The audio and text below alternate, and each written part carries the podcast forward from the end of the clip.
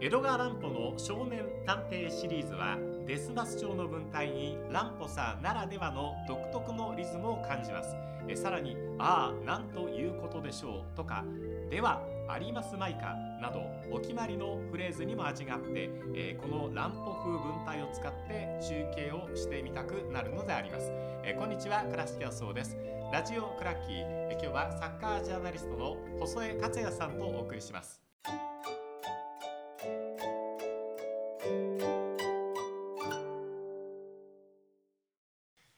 江戸川乱歩とか読んだ世代ですか、えー、と小中学生の頃に課題図書みたいな形で読んだ気がしますあね。そね。はい、そんなにその後は読んでないんですけど、ええ。多分その頃に結構集中して読みました。あやっぱりね、はいはい。えー怪人赤マントとかね、はい。えー謎の郵便ポストがあったりとか、はいはい。不思議な世界っていうのがセリエ A の中にもですね、はい。あるわけですけど、はい。セリエ A 本当にあの面白いんです。イタリアは最近行かれてますか？最近はちょっと、えーここ数年は行けてないんですけど、はい。えー2010僕がよく言ってたのは2010年前後から、えー15年ぐらいまではい。は、えーと毎年秋ぐらいに目安に、えー、23週間。まああの他の国も含めてですけど、ええ。ーと一人でヨーロッパぐるぐる回っあて一人で行かれたんです一か人ほとんど一人ですね。はい、で向こうにいるカメラマンの友人とかのところに拠点を置いて、えーそこからこう各国ぐるぐる回ってサッカー見に行くってことはやってました。ね。あの一人の旅も楽しいんですけど、はい。あの僕は何人かで行く方が好きなんですね。はい。なんでかというとあのレストランってまあどっちかとそんな高級なとこ行かないで、はい。トラトリアなどで食事済ませるんですけど、はい。昼にあの補正さんお酒飲まないそうですけど、はい。僕昼間に行ってそのお店で一番美味しそうなワインっていうのを出してよっていうのがすごく好きででそれシェアしないと飲みきれないじゃないですか。はいはいはい。でイタリアのワインの面白さってフランスってこう古い木古木があって、はい。この木からこのいいワインが取れるっていうのを大事に残していく文化なんですって。でイタリアって逆にこれも面白いから植えてみようかって言ってバラバラバラバラっと植えていって、はいはいはい。どれが美味しいか飲んでみようって言ってその早飲みの寝かさないで、その年に飲んでしまうワインの文化みたいなところのせっかちさがイタリアっぽくて、はい確かに。僕結構好きだったりするんですよ。へええ。だから細井さんもそれなんかねこう食事のシェアも楽しいし、ーはい確かに。それで言うと僕そのイタリア、まあ、ミラノの、えーとあるレストランに行った時に、はい。まあ、イタリア語も読めないし、えー適当にこうメニュー見て注文してたら店員さんが「お前本当にこれでいいの?」みたいな顔をしてるわしてたんですね。おはい。いや全然大丈夫大丈夫オッケーオッケーって言って、え出したらあのファミリーせ 4人前みたいなやつ。出てきて大変な思いをしたっていうことはありましたね。グランデが出てきちゃったわけですね。一人だと思いながら一生懸命食べました食べられたんですか？えっとあのもう、えー半分ぐらいを食べた時に、ええ。店員さんが笑って、もうやめとけって、あそう。まあでも笑いに来ますもんね。そうですね。だから向こうの店員さんのいいところって、あの食べてるか見に来て、はいはいうまいかって聞いたりとか。聞いてくる。そうそうそう。ええ。はい。うん足りてるかとか、はいい、ろいろと話しかけてきますもんね。そうですね、うん。それに救われました。確かにそうですよね。持って帰るか言われなかったんですか言われなかったんですよ。あそうですか。はい。へえダチョウの胃袋なんですか？割と細井さんあのお名前より細いですけど。いや最近は一生懸命ダイエットしてるんであそうなんですか？してるんです、ええもうやっぱボール蹴りたくてこの年になって、あはい、動きたいから、ええちゃんとしなきゃいけないいけないと思って今最近は食べないようにしてますむしろ。憧れのジョカトーレとか言います？やっぱりロベルト・バッジョバッジ。はいですかね。今何してるんですか？いやーちょっと最近聞かないですけど、うん。その娘さんがインスタグラムをやってるとかで、ええ。まあ、ロベルト・バッジョの情報がたまにそこに出てくるみたいなことは、はい。あの聞きました。あそうですか、はいはい。えー。バッジ美しくてかっこよかったですよね。本当ですね、うん。僕はやっぱり94年のワールドカップの時に中学2年中学1年生かな。最後のシーンばっかり有名なのは残念ですよね。そうですね。でもやっぱりありの大会見るとバッジョはあのなんていうんですか10代の当時は10代だった子はみんなバッジョに憧れたと思うんで、うんうんまあ本当その一人って感じですね。確かにね、はい、だから PK を外したバッジをなんだけど、うん。98年の時にはその続きがあって、はい。外した人間を慰めるバッジをそうですね。称えるバッジをっていうのがまた素敵でね、はい、うん。そこがイタリアのいいところですよね。なんかね。はい。でもああいうこうなんかフォトジェニックな選手はイタリアまだいっぱいいるんですか？いやあのーだいぶ減りましたねそういう意味では確かに。うん、なんか見た目からしてるこう、うん、絵になるというか、うん。そういう人は、まあ、あの当時に比べてやっぱり減った気はしますね。なるほどそうですか、はいはい。うん、前はね、うん。ビナンスといえばカルチョに任せとけっていう感じありましたけどね、はい、そうですよね。マールディーニとかい。デルピエロとか、い、っぱいいましたもんね、はい。ガットゥーザだってよく見りゃ味があるよっていう。ね。そうなんですよ。うん。でね、代表のスーツ着たらみんなかっこいいっていうそう感じでした。なんですよ、はい。そうおしゃれでね、うん。イタリアブランドかっこいいですからね。そうですね。ううん。まあまあ今ももちろんかっこいいんですけど、えああいうこうなんか特別な花を感じるっていう選手という意味ではやっぱ減りましたかね。えうん。うん。で、えっと、細江さんがそはい。のイタリアを2010年から5年間くらいかけて取材されてるのは、はい。拠点はどこだったんですか、えっと主にミラノにえっといつも泊まるホテルがあって、ははいい、そこからもう行けるところは大体あのまあ大体ほ北側になっちゃいますけど、ええーセリアも B も、えー見によく行ってましたえね。うんはい。じゃあ大体北が中心になりますか？北中心ですね。あはいじゃあ南の方はあんまり あんまりナそうですねナポリとかあっちゃいかないそうですね。ええあのー一回行ったことがあるぐらいですね。ナポリとかは。なるほど、はい。えーじゃあ北に詳しい細江さんは今今シーズンのセリア見ると、はい。こうミラノ、うんインテル、うん強いですね。そうですね。あのーセリアはやっぱり、えー、2010年前後からそのそれこそユベントスがずっと圧倒的に強くて、えまあ9連覇っていうところまで行ってしまっえて。はい、ちょっとそれはやっぱりリーグ自体の競争力のなさを、うんうんまあ、象徴していることでもあると思うんですけどここ23年、えーまあ、ミラノ勢がだいぶこうあまあ、えー経済的な部分を整えて。あそうなんですね。はい、だいぶフロントも安定してきたんでそれによってこうあのチーム、まあ、ピッチ上の結果も落ち着いてきたのと、はい。えーまああナポリそれからアタランタとか、そういうこう新興チームまあ新興ではないんですけど、えーそういう中堅だったチームがどんどん力をつけてきてあのスタイルのあるサッカーをそれぞれやるようになってきたんで、はい、そこがすごく面白くてうん、うんでユベントスがちょっと転換期に入ったことで上位陣がかなりごちゃっとして。はい、どこが勝ってもおかしくないリーグっていうのが本当にここ23年のあの雰囲気ですね。なるほどね、はい。うん、あの僕ラリーガ中心に見てることが多いんですけど、あのアタランタとか見てると、はい。こうビジュアレアルとかああいうのにこう通じる、はい、こう育成を中心にやっていたのがヨーロッパのコンペティションの中でしっかりと実績を作って、うん。自分たちのキャリアとプレゼンテーションを終えて、うん。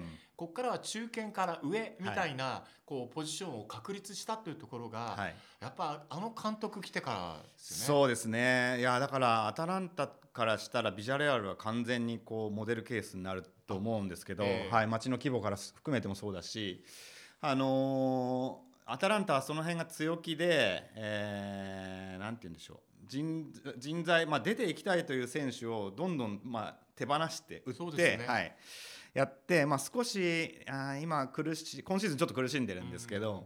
でもやっぱりここし数シーズンのセリアにおいては、まあ、かなりそのリーグ全体を盛り上げた一番手として、あのかなり活躍が目立ってますね。うんあのガスペリーニ監督の、はいえっとサイクルはまだ続いていますか？いやこれがですねもしかしたらここで今シーズンぐらいで終わるかもしれません。あ、そうですか。はい、うんあのちょっと今シーズンの内容があまりにも厳しくなってきて、それはやっぱり、えー主力あのアタランタって、まあ、数年前は、まあ、オールコートマンツーマンと言われた戦そうでし術。ではい。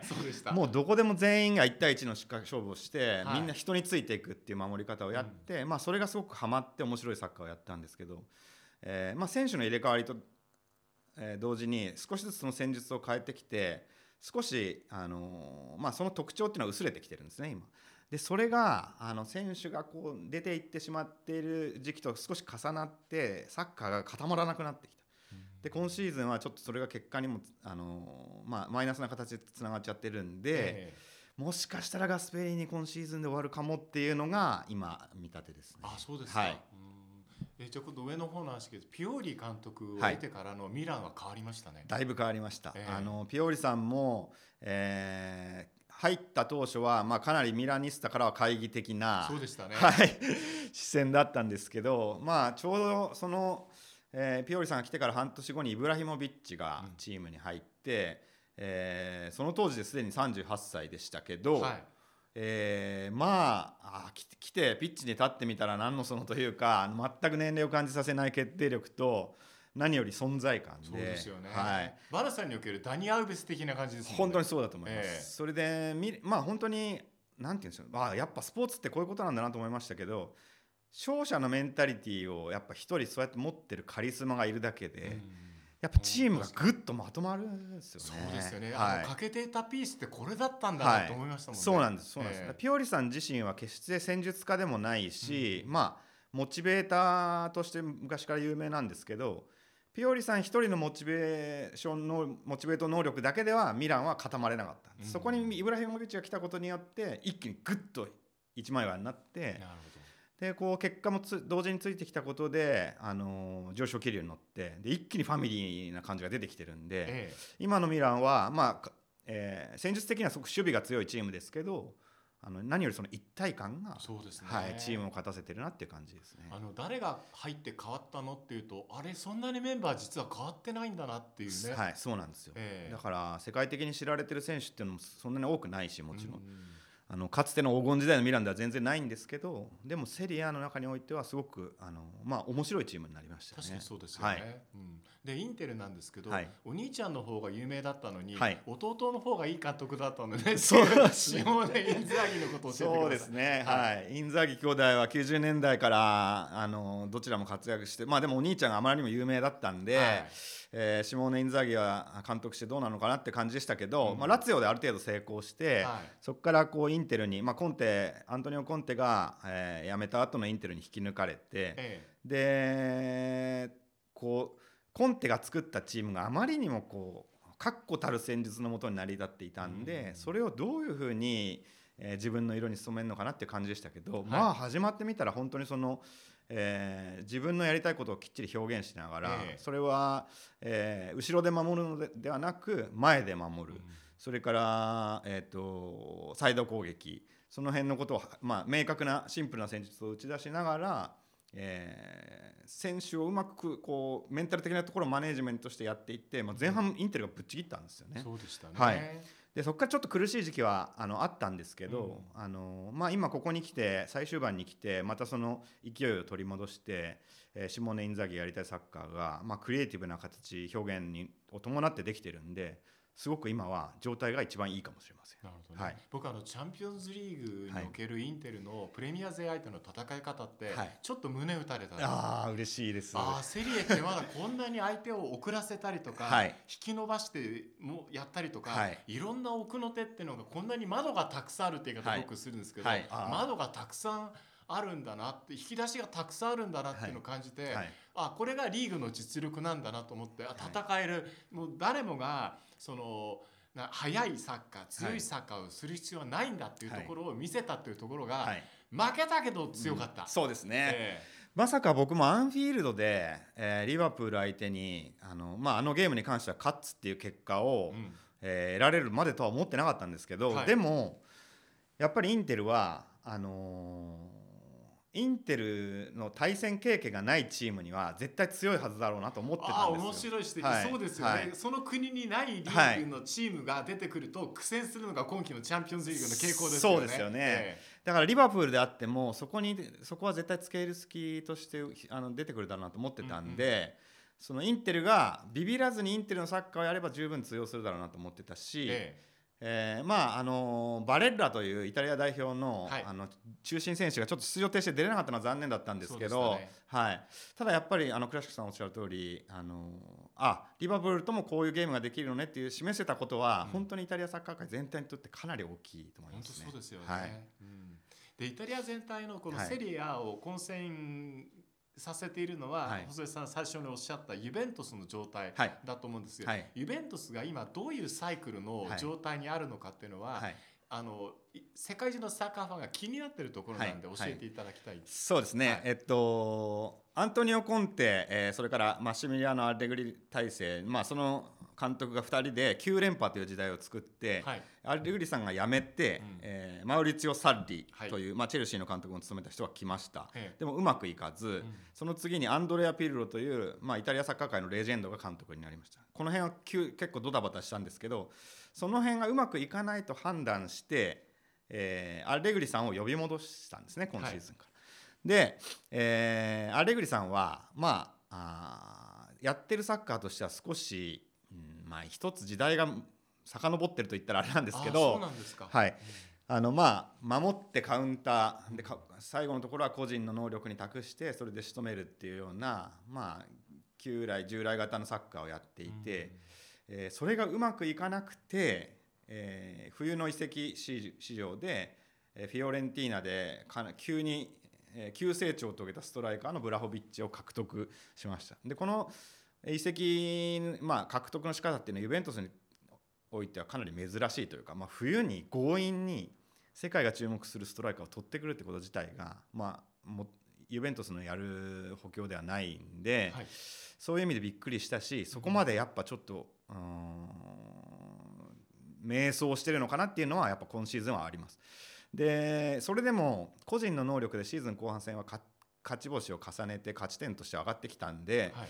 まあ上位争いはしてるんですけど、うん。ちょっとユベントスはまだいまだにその9連覇が過ぎた後の過渡期を抜けきれないでいるっていう感じですね。はい、難しい状態にまだあるっていうことなんですね。ありますね。アレグリでいいのかっていうことも含めてはい、考えなきゃいけないそうですというね。ことです。はい、あんなにね素敵なスタジアム、本当ですよだからねね。うん。でもイタリアっていつも僕思うんですけど、はい。本当に法律とあの近くの議員さんたちのこう戦いっていうのはすごすぎて、いいスタジアムってなかなかできないですよね。そうですね、うん。その今はやっぱり世界的な流れを見てもいいスタジアムを自前で持つっていうのが基本的にはあのスタンダードなになっていくと思うんですけど、ええ。イタリアもそれをやろうとしてるんですけどどうしてもその歴史的な、うん。まあ、建造物とかのこう決まりな法法律の背景からはい、なかなかそれを進められない。高速道路作りなさいとか、はい。幹線道路作りなさいとか、はこう商業施設作りなさいとかいろんなことを要求してくると、はい。スタジアムできないですよね。そうですね。ええ。なので、まあ、ミランの、えーミランインテルのホームであるサンシーロスタジアムも、まあえー作り変える流れですしローマのスタジアムも改修する流れになってるんですけど、えなかなかその話が前に進まないっていうのは、まあ、イタリアらしいところですかね。え僕もあの何年かもはい。うイタリア行けてないんですけど、はい。あの観測したいっていうかあの調査したいのが、うん。そのサンシーロの周りに、はいサンシーロでみんなはグッズを買わないで、はい。その手前の出店で買ってしまって、はい。その収益がミランにもインテルにも入らないっていう状況が今も続いているのか、はい。変わったのかをああそっか。どうなったのかなと。そうですね確かに。ユベントスはちゃんと自分たちのショップを持はいはいはい。ってるからそこでお客さんに落としてお金を落としてもらえるんですけど確かに、ミラノ勢はそこで損してるっていうか、うん。うん。あれ買っちゃいますもんね。買っちゃいますよね、あここで売ってるんだとはいはい。買っちゃいます買っちゃいでます。おまけつきますからね。そうそうそうですそうです。そう全然関係ない。あこの、うんガラタサレンのお前にやるよとか。ってそうそうそうです。関係ないのね、はい。くれたりしますけど。あそう、はい。一つえっとモウリーニははい。元気なのかな？って最後聞こうかなと思いますこれは本当に、はい。あのモーリーニョさんもローマの監督に就任して、ええ。最初シーズン前半は非常にこうお懐疑的な目を向けられ、うん。戦術的にもおそんなに守ってど今時どうするんですかっていうような人も多かったんですけど、はい。モーリーニョさんは、まあ、ローマというクラブを率いることの難しさをよく分かっていて、えーまあ、サポーターをきっちり味方につけるところからスタートして順序立ててチームを作っていった結果今本当にチームの一体感がすごくて、はい。あのローマの街もかなり盛り上がってるんで、え。えーローマは今もしかしたらチャンピオンズリーグの出場権争いできるんじゃないかっていうところまで来てますから、はいかなり状態はいいです。なるほどね、はい。うん。残りちょっとになったセリエやはい。見どころっていうのはミラノ勢の勝負か割って入るかどの辺だと細井さん見てらっしゃいますか？そうですね。あの優勝争い自体は、えーインテル、ミランえーそれからナポリの3チームに絞られているんですけど、はいえーまあ、ナポリがもし優勝するとなればマラドーナがいた時期以来ですから。そうですね。とんでもなく盛り上がるっていうことが予想されるし、うん。でももちろんミラノ勢も、えーまあ、昨シーズンインテルが取って、えー連覇かあるいはミランがやり返すのかっていうところでもすごく注目されてるんで、まあ、優勝争いは多分最後まで全く分かんないですね。ですね。はい。うん。でチャンピオンズリーグ出場権争いも、まあ、カップ戦争いもそれから残留争いもかなり混沌としてるんでこれも本当あの最後最終節まで多分決まらないそういう戦いになるんじゃないかなっていう感じですかね。なるほどね、はい。うん。北か南か興味深いところですね、はい。えー細江克也さんにお話伺いました。どうもありがとうございました。ありがとうございました。